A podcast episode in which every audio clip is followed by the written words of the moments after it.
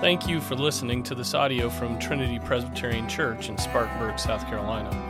For more information about Trinity, visit our website, trinityspartanburg.com.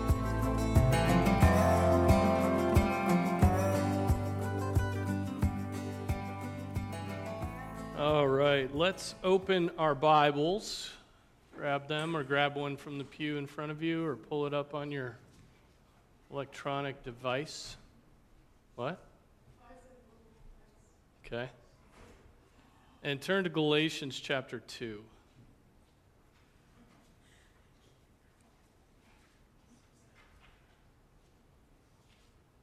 This front row is going to be trouble today. It's going to be trouble.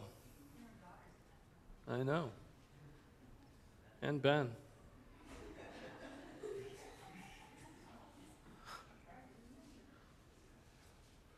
All right, Galatians chapter 2, and we'll look at the first 10 verses. This is the word of the Lord.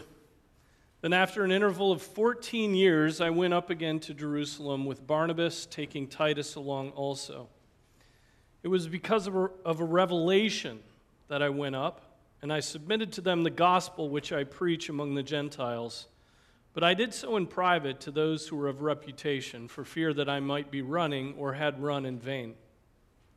But not even Titus, who was with me, though he was a Greek, was compelled to be circumcised. But it was because of the false brethren secretly brought in, who had sneaked in to spy out our liberty which we have in Christ Jesus, in order to bring us into bondage. But we did not yield in subjection to them for even an hour, so that the truth of the gospel would remain with you. But from those who were of high reputation, what they were makes no difference to me. God shows no partiality. Well, those who were of reputation contributed nothing to me. But on the contrary, seeing that I had been entrusted with the gospel to the uncircumcised, just as Peter had been to the circumcised, for he who effectually worked for Peter in his apostleship to the circumcised, effectually worked for me also to the Gentiles.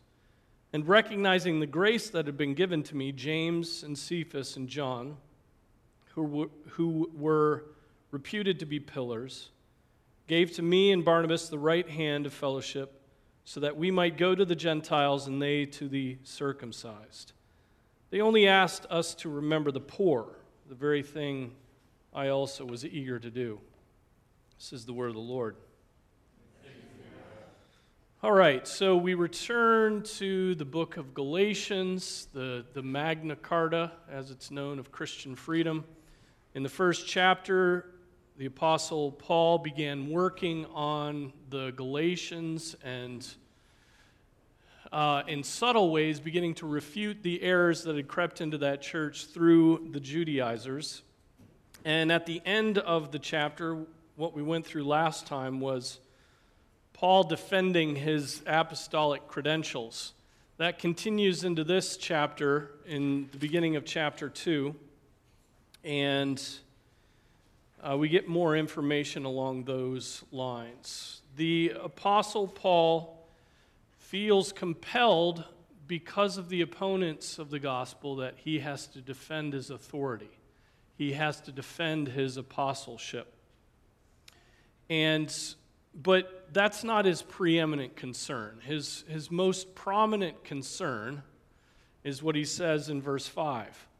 But we did not yield in subjection to them for even an hour, so that the truth of the gospel would remain with you. That's what the Apostle Paul cares about the truth of the gospel. And the false gospel that's coming in is not another gospel, it's heresy. That, and, and heresy is that which you believe in believing it would condemn you, right? There is no salvation for the heretic. A heretic has repudiated the faith. And even though they may call themselves Christians, these Judaizers, they are preaching heresy. And so Paul does not want the church in Galatia to go after them. And his, his first concern is that the truth of the gospel, the gospel of free grace in Jesus Christ, uh, go out among them. So a lot is at stake, right? Souls are at stake in this. This is not just his reputation, this is not uh, the continuing existence of a local body. Uh, souls, souls who, if they go after the Judaizers and follow their doctrine, will be condemned. But if they follow the Apostle Paul and the message of grace in Christ, well, they will be saved. And so a lot is at stake. Uh, this is no joke for the Apostle Paul. That's why he comes into this book um, breathing fire, right? And rebuking strongly, particularly those opponents of the gospel, the Judaizers. The Judaizers want to just add something to the gospel. They just want to add some works, not particularly difficult works. Um, circumcision, I don't know where you put that on the difficulty scale. But when you're eight days old, not a big concern, right? And they want to add cleanliness laws from the Old Testament. They want to add food laws. They want to go back to the sacrificial system. They want to work some of that into the gospel. And, um, and so, on the side of theology, they're claiming that the Apostle Paul is not being faithful to Moses, he's not being faithful to the Old Testament. He's abandoned half of Scripture. You can imagine them saying things like that. Um, and they want to retain the ceremonial laws, the cleanliness laws, the food laws, the table laws, the sacrificial laws, and particularly circumcision. They want a circumcised and a baptized church. Both of those things. On the side of personality, likely those Judaizers are claiming the Apostle Paul is not really an apostle. He's not like the other guys, right? He's not like James and John and Cephas and the guys in Jerusalem. He, he's been off in the sticks preaching this gospel of free grace. And he's not really a full apostle like the others. And so that's why the Apostle Paul is now coming in and saying, hang on a second. And so, how did he defend himself last time? Do you remember in the first chapter, how does he defend himself? It's only been a week. Yeah, he was asked by God to do it. His, his authority to preach the gospel didn't come because he went to seminary with the, the apostles in their school. It was a better school than that, right? It was the Lord Jesus Christ came to him and gave him this message by way of revelation. He met Jesus Christ, he met the one true living God. And, and then he was, um, and so he received the commission right there. What more does he need uh, than that? Um, He received his gospel by revelation, not from man, not even from the other apostles. He makes that point. And so he establishes in chapter 1 his authority away from the apostles. He, he establishes authority disconnected from the apostles. And the only way you have authority disconnected from the leaders of the church would be if the Lord Jesus Christ comes to you directly and doesn't use means, but comes to you directly. Now, in chapter 2, he argues that the other apostles were in agreement with him when it came to the faith of the Gentiles as it relates to the ceremonial law. That's what he runs by the apostles. But notice, notice um, how many years it is. He spent 14 years ministering the gospel without much knowledge or interaction with the apostles. 14 years. That's a long time, isn't it? 14 years.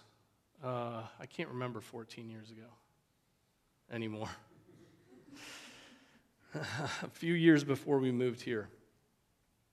And so he, he did that ministering, and that's what it says in verse 1. Then, after an interval of 14 years, where he's preaching up in the, the, the regions of Syria and Cilicia, Cilicia, still unknown to the churches in Judea, he then decides after those 14 years, okay, it's time to go to Jerusalem. And he goes to Jerusalem. Now, why does he go to Jerusalem? Does he go to Jerusalem because he, he thinks, well, I need again the stamp of approval of the apostles?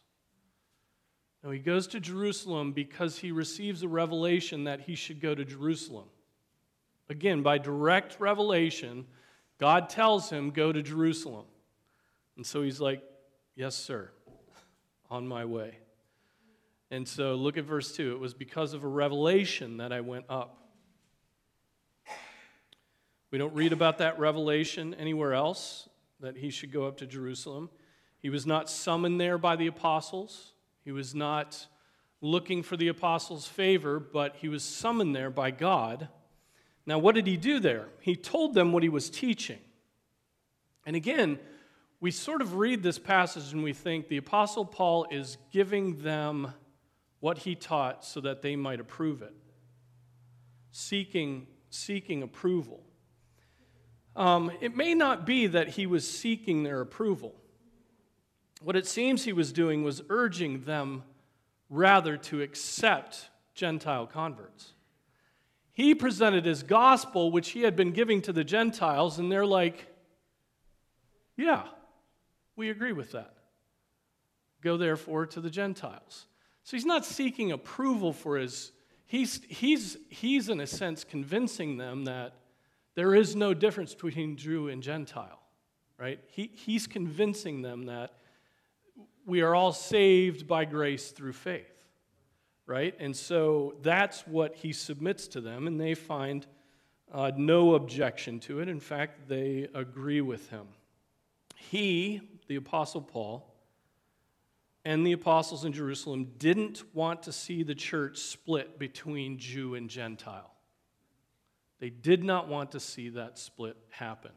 But you can imagine how intense that would have been for Jews who were so proud of their temple, so proud of their ceremonies, so proud of their, them being the nation of all nations that had been drawn out for holiness, to be a blessing to the other nations. How deeply that pride would have set in them, and for them to give up, even in Jesus Christ, the Messiah, the Son of God, even to give up those shadows, those things they love to do, the Passover right? To give up the sacrifices, to give up the, the, the, um, the, uh, the sacraments of the Old Testament, the circumcision and the Lord's and the uh, Passover.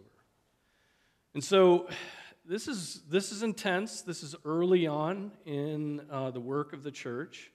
And that was a split that, that could easily have developed in the church.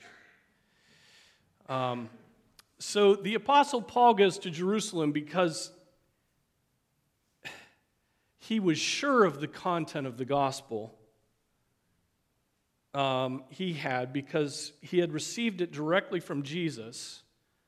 But he was concerned that the Judaizers would render that calling that he had to the Gentiles superfluous by making this division so st- strict you know, let's have a Jewish church, let's have a Gentile church, and, and certainly the Jewish church will be the more, you know, the, the better, more noble, more old, more connected, more historical church. And so he is very concerned about this. And he's concerned about this because there's one gospel.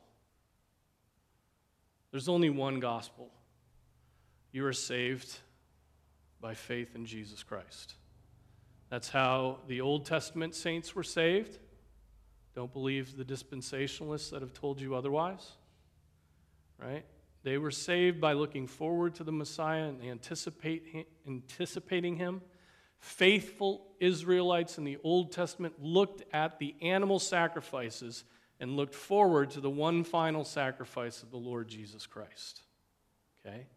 And they put their faith in the Messiah. We have a much more privileged and clear position this side of the cross. We look back, we've seen it's all happened, been written about in the New Testament. We have much more uh, revelation from God, and so we look back, but saved in the exact same way as Abraham by faith. Right? And so if you just weasel in one little work, grace plus works, like the Judaizers are saying, you've got it wrong and souls will be condemned. You will, you will, if you teach that kind of gospel, you will be leading people astray. Verse 3 Titus is a test case. Titus was a Greek, Titus was a Gentile. And so Titus is there in Jerusalem with him, along with Barnabas. Barnabas is frequent companion um, in, uh, in his missionary journeys. And so Titus is there. He's Greek, and um, he's a test case. No one believed that that Gentile needed to be circumcised. They're in Jerusalem, they're with the powers that be. And none of them believed that he needed to be circumcised, okay? And so, circumcision, the keeping of the ceremonial law, was not necessary for justification. Faith alone in Christ alone is all that was necessary. No law keeping will justify a man. And so Titus was, was com- not compelled um, to be circumcised. Right? Test case. Verse 4. Um, those who were arguing for circumcision were false brethren, he calls them. False brethren. False because they don't have the gospel, brethren because they claim Jesus Christ as their own. You know, these false brethren are not denying that Christ has significance. They're not denying that he's uh, the Messiah. They're not denying any of that. They just want circumcision plus Jesus. Okay? They want the shadows along with the substance. They don't want to give those up. And so these false brethren um, snuck in. Look at the language here. But it was because of the false brethren secretly brought in who had sneaked in to spy out our liberty, which we have in Jesus Christ, in order to bring us into bondage. Quite, quite a lot of words there, right? Secretly brought in, sneaking out, spying out their liberty in order to bring them into bondage. Sneaky, slimy, you know, uh, hidden in their church, leaven within the church that's very sneaky, coming in to uh, gaze at their liberty that they have in Christ. And the liberty he's speaking about here is the liberty not to be justified by the law or the ceremonial law. That's the liberty they have, and, and they go in there and they're disgusted by it. They're disgusted by it. They can't believe that that Paul, this Pharisee, would give up all those things that were precious even to him. And so they sneak in to see what kind of liberty these brothers had. And they objected to such liberty because they were proud Jews who would not let go of their ancestral traditions. They loved their traditions. They loved their traditions. And that's a constant temptation for every church, even this side of the cross and the clear dispensing of the gospel of grace, right? We love our traditions. We will give up the gospel to keep our traditions. Uh, I think so many people today because we're sort of a, we have short spans of attention and we have no uh, grounding, we float about. people do long for ancient traditions, right? You've heard a lot of you've heard a lot of reformed Christians becoming Eastern Orthodox. Well, the reason they become Eastern Orthodox is because they're wowed by aesthetics and the, the ancient history and the icons and the kind of worship and the buildings and the space and, and everything but the gospel of free grace. Right? So they give up doctrine in order to have tradition. I mean, this is, this is a temptation that, that all of us face. Um, you know, we, we truly would like to have a building we can boast in rather than boasting in the cross of Jesus Christ. It would satisfy us to say, you know, come see our stained glass windows and pillars and stone and high ceilings. It's all here, it's just diminished a little bit. but that's a temptation. It's a temptation if you ever studied music or studied art to want to. Uh, to want to have that aesthetic experience be your gospel. Right?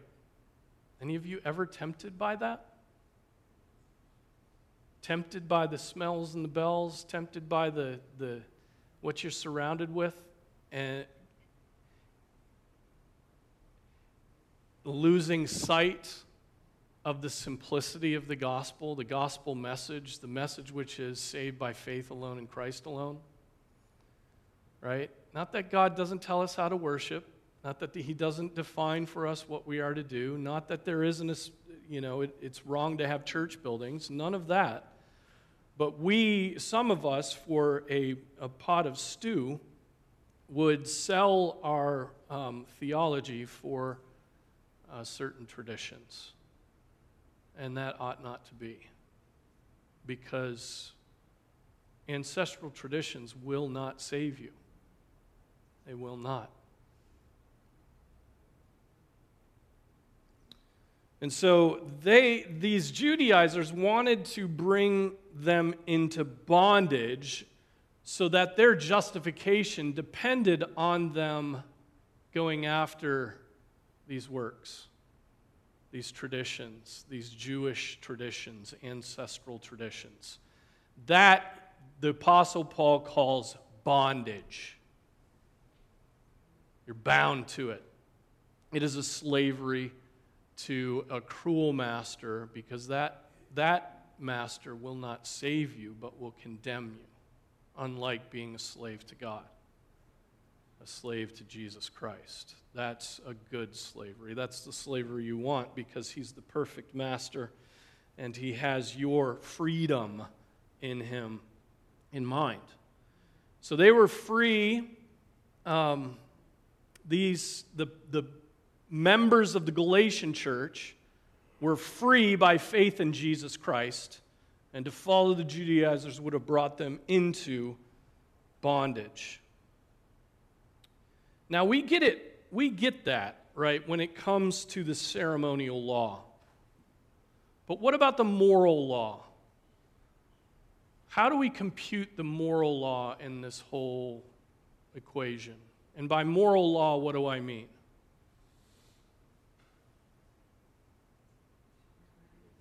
The Ten Commandments, right?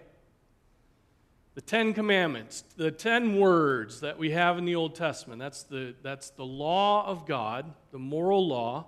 Is that temporary? Is the moral law temporary? No, it's not temporary. Is it just for Christians? No. It's for all people through all time, right? That moral law. And so, so if we're looking at the book of Galatians, is he just dealing with the ceremonial law? Certainly, he is dealing with the ceremonial law because he keeps mentioning circumcision. Right? He keeps coming back to circumcision. That was definitely part of the, the Jewish ceremonial cleanliness laws, right? But what about the moral law? Um, we rightly say the moral law is still in effect, and so it's necessary to be kept. You must keep the moral law. Right? Right? Yes. Amen. Yes. God didn't tell you to have no other gods so that you would go and have another God.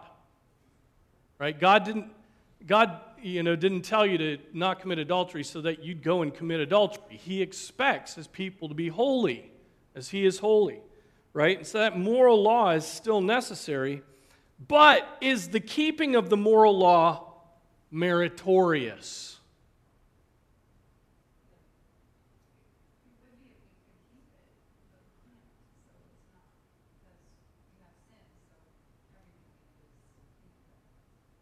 So it's not meritorious.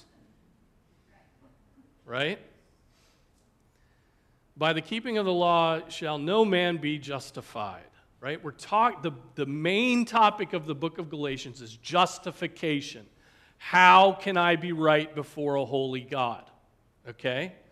And so the works of the law that he talks about in Galatians, yes, definitely ceremonial. But the moral law never justified any man. Never. Right? And so it is necessary that the law be kept, the moral law, but don't make the mistake of thinking that the moral law is meritorious, that you are justified because you keep the law. No. No, a thousand times. No, no, no, no. You are justified purely by faith in Jesus Christ, apart from the works of the law. Okay? It's stupendously gracious, isn't it? It's incredibly gracious. It's unbelievably gracious of God to justify on the basis of faith. But God so loves his Son that those who put their faith in him will be saved. Anything, add anything to salvation by faith alone, and what is the result? Justification by your meritorious performance. Justification through what you do. Justification by how well you keep the law. Justification by saying a thousand Hail Marys. Justification by your own merit and not the cosmic, complete, rich, deep, wide merit of the Lamb of God who was slain.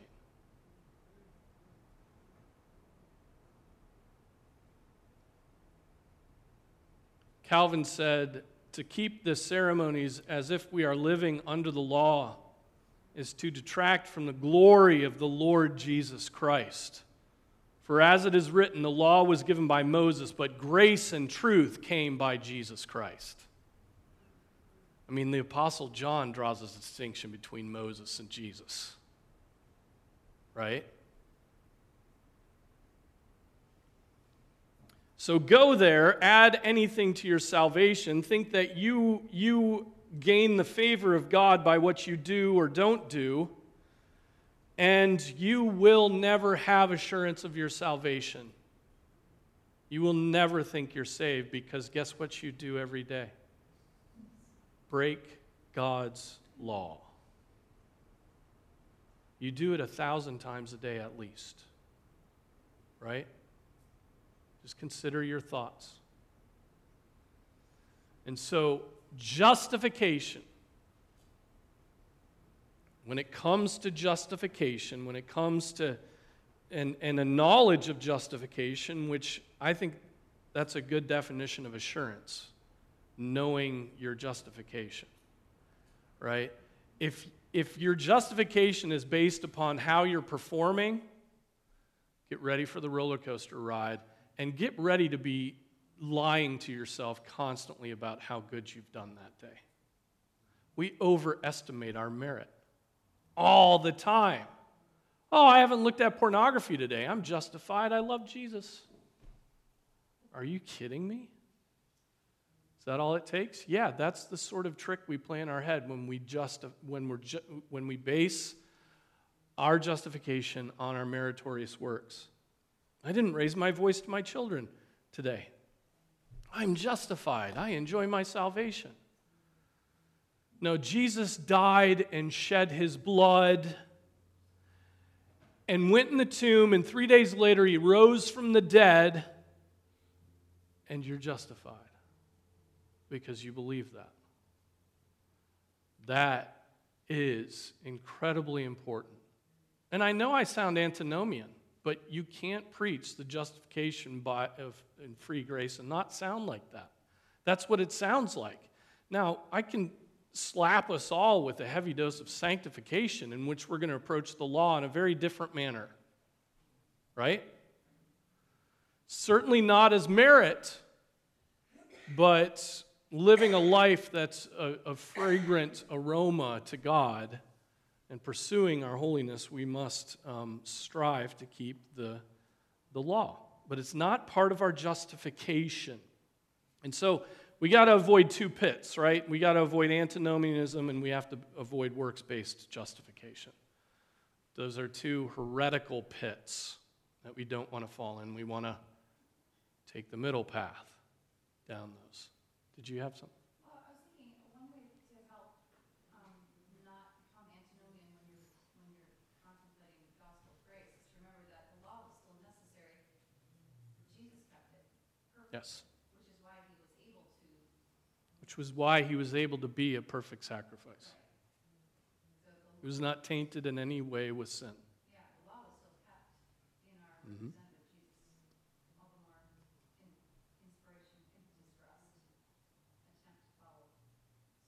mm-hmm. Okay, any other thoughts or comments at that point? That, that is the, the meat of this book. Yeah.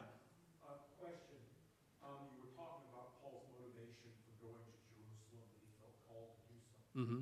Was that the time when he kind of went eye to eye with Peter about this eating proper food, or was that at another time when he was there? That's another time. There, that's that's that's verse eleven. That's the next thing we get to, and Peter comes to Antioch, and so Peter comes to Paul's turf, and there messes things up. Right? Yeah. Okay.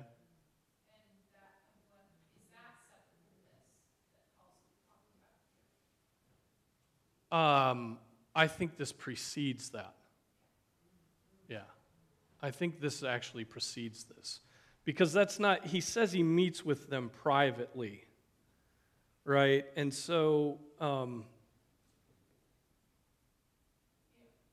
I, verse 2, I did so in private. And so I think this precedes the Jerusalem Council where everything is codified. Okay? All right, verse 5. I love this verse. Paul, Paul is, in writing to Galatians, is, is uh, you, can, you can see he's getting charged up, and he, he says of these Judaizers, But we did not yield to them for even an hour, so that the truth of the gospel would remain with you. Um, Calvin says, We have seen that Paul was fighting an important battle of his day. Today, Calvin, speaking of the Reformation, we battle over the same issues and we must not remain silent. To do so would be to betray both God and man. We have to struggle constantly against such hellish tyranny and all the vanities, lies, and delusions of Satan. He is seeking either to destroy the gospel altogether or, at the very least, to, to so distort it that we no longer know what is and what is not pure truth. We ought always to keep this in mind. Hence, when Paul says that he would not give way to such people, not even for a moment, this confirms to us all the more the very thing that I explained a short while ago. Peace and friendship Listen to this peace and friendship amongst men is a, wonderful thing. This is the truth, and we ought to pursue these things with all our strength.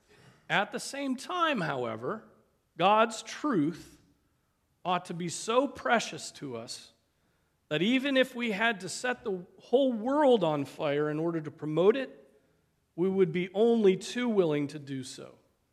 Yes, as far as we can, we are to seek peace. If only we ourselves and our possessions are at stake, if only my life and my possessions are at stake, let us endeavor to be at peace with our enemies and to tolerate them, seeking to win them by our patience. This is what pursuing peace entails. However, if God's truth is being ignored or misused, this no longer applies. This kind of peace that men seek will always be under God's curse if he is not acknowledged or praised as he deserves, or if his word is not kept in all its purity, for that ought to be the knot of our bond. Right? I mean, it's, it's fascinating how those reformers who actually were undergoing severe persecution, right? Reformers got burned at the stake for holding to the Reformed faith, for denying transubstantiation, right? All host of, of doctrines concocted out of thin air that they resisted. And yet, here's their attitude look, if it's my possessions and my life at stake, then let's be patient.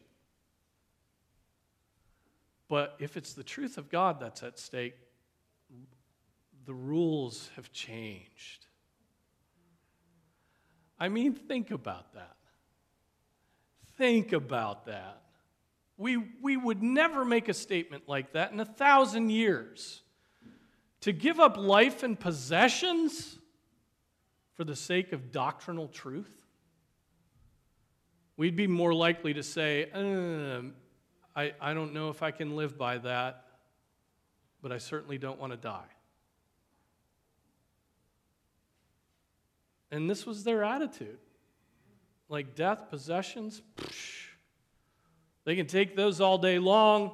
You know, um, not going to worry about that. But if they're distorting the gospel, we're going to go at them with every bit of our power. All of our guns are going to be trained on them because what they're doing is sending other people's souls to hell by the doctrine that they teach. And so he's like, that's when, that's when it's time to rise up and oppose tyranny. Not even when they're killing you and taking away your possessions. Hebrews talks about the people of God gladly surrendering their possessions because they had a, they had a future, they had a better place, right? Gladly giving up their possessions. But boy, it doesn't play well in Peoria today. Not in our, our great def, defy tyrants moment today. Care very little about doctrine, care very much about our people and possessions and ourselves, right? And, and the, Calvin is careful to always make that distinction. Look, they can take our lives, they can take our possessions, but what we despise about the Roman Catholic faith is that they're distorting the gospel and sending multitudes of people to hell. That ought to be opposed. There is no time for friendship when it comes to bad doctrine.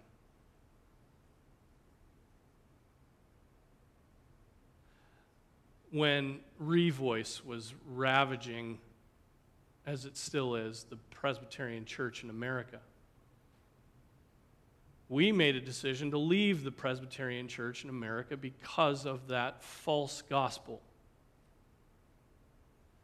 And yet, there's a whole host of conservatives that, you know, and I myself was urged by the most conservative of the conservatives that it wasn't time to leave, and leaving was forsaking the battle.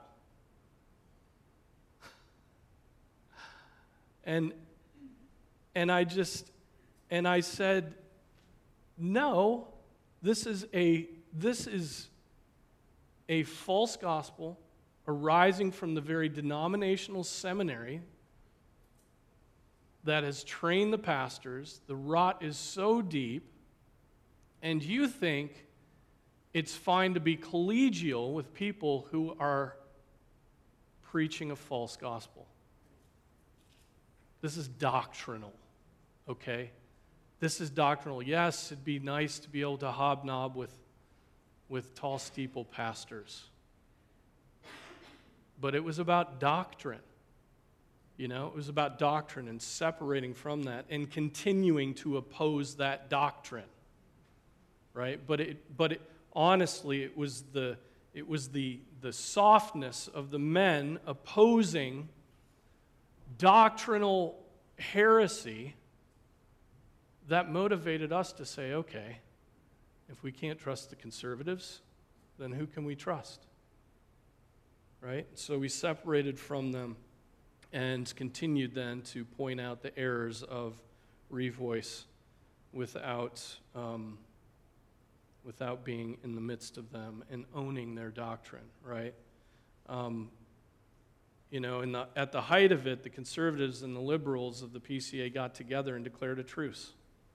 They said these are just minor disagreements over various tiny interpretations of the Westminster Standards.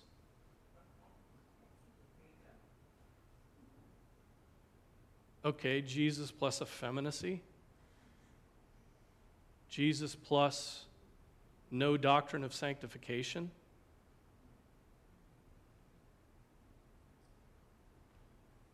It's not minor differences. All right. Anyway, come back. Come back. Here we are, verse 6. Verse 6 But those but from those who are of high reputation He's speaking of the apostles, John, Peter, you know, James. Those were of high reputation. What they were makes no difference to me. God shows no partiality. That's the Apostle Paul being the Apostle Paul, right? He is just not wrapped up in people's positions and personalities, right? Eh, he just he doesn't see men that way right? But what they were makes no difference to me. God shows no partiality. Well, those who were of reputation contributed nothing to me. And so, um, one commentary said Paul's words are neither a denial of nor a mark of disrespect for their apostolic authority. He accepts their office as apostles, he's not overawed by their persons. As if it was being inflated by, as it was being inflated by the Judaizers. You know, the Judaizers were likely saying, man, our doctrine comes from the guys right up in Jerusalem. The big guys, you know, the, those men of high reputation, the pillars of the church. That's where our doctrine comes from. Don't listen to this, this country bumpkin who's been out in the sticks for the last 14 years. Don't listen to him.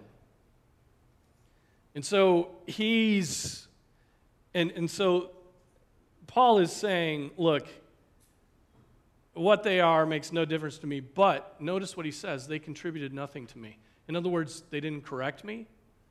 Everything, we agreed on everything. We were, we were of one mind. That's what he's saying there. We are of one mind. There was no disagreement. We're on the same page, Judaizers. Paul, Peter, same page. No difference. Okay? They contributed nothing to me. In other words, his gospel was complete. There was nothing the Jerusalem men did to tweak what he taught. All were in agreement. And then, verse 7 through 10, the Jerusalem men saw two things. They learned two things about Paul. One, that Paul had been entrusted with the gospel to the Gentiles, just as Peter to the, to the Jews. Same gospel, two missions. One goes out to the Jews, one goes to the Gentiles. And that, two, that grace had been given to Paul to go on this mission to the Gentiles. In other words, we have an apostle to the Gentiles. He's been called for this purpose, we affirm. All confirmed with a handshake, the right hand of fellowship. You know, you think it's weird that after ordinations, the call of the Book of Church Order is that all officers greet the new ordinand with the right hand of fellowship. Well, it's right here in Scripture. That's why it's done. So, all confirmed with the right hand of fellowship John, James, Cephas, John, apostles. What did they ask the Apostle Paul to do? Just one simple thing. We're poor, we need help. Can you raise money among the Gentiles and bring it back to Jerusalem for the relief of the saints. And he's like, I want to do that anyway. This is great. I will, you know? And, uh, and he does that. So,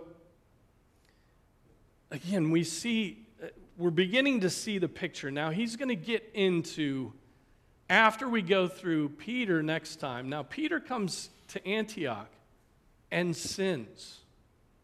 He gets confused, right? Even Peter, right? Even Peter, even the, the, the best elder you have on an elder board will at times get confused. Senior pastor will just get confused at points, right? And sin. Sin in the pulpit, even.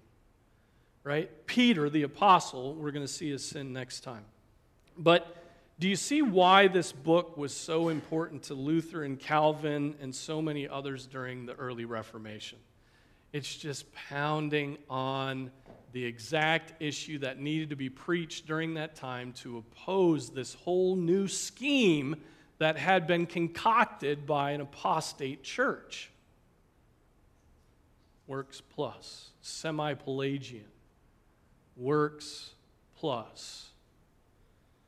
And so, oh man, I wanted to read you some Calvin and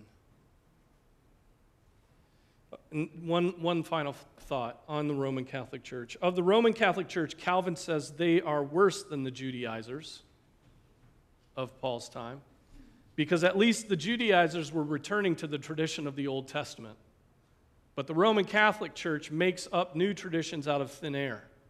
If God desired his own ceremonies to be abolished, how can men press forward and introduce their own as if they would have us believe that God has not acted wisely?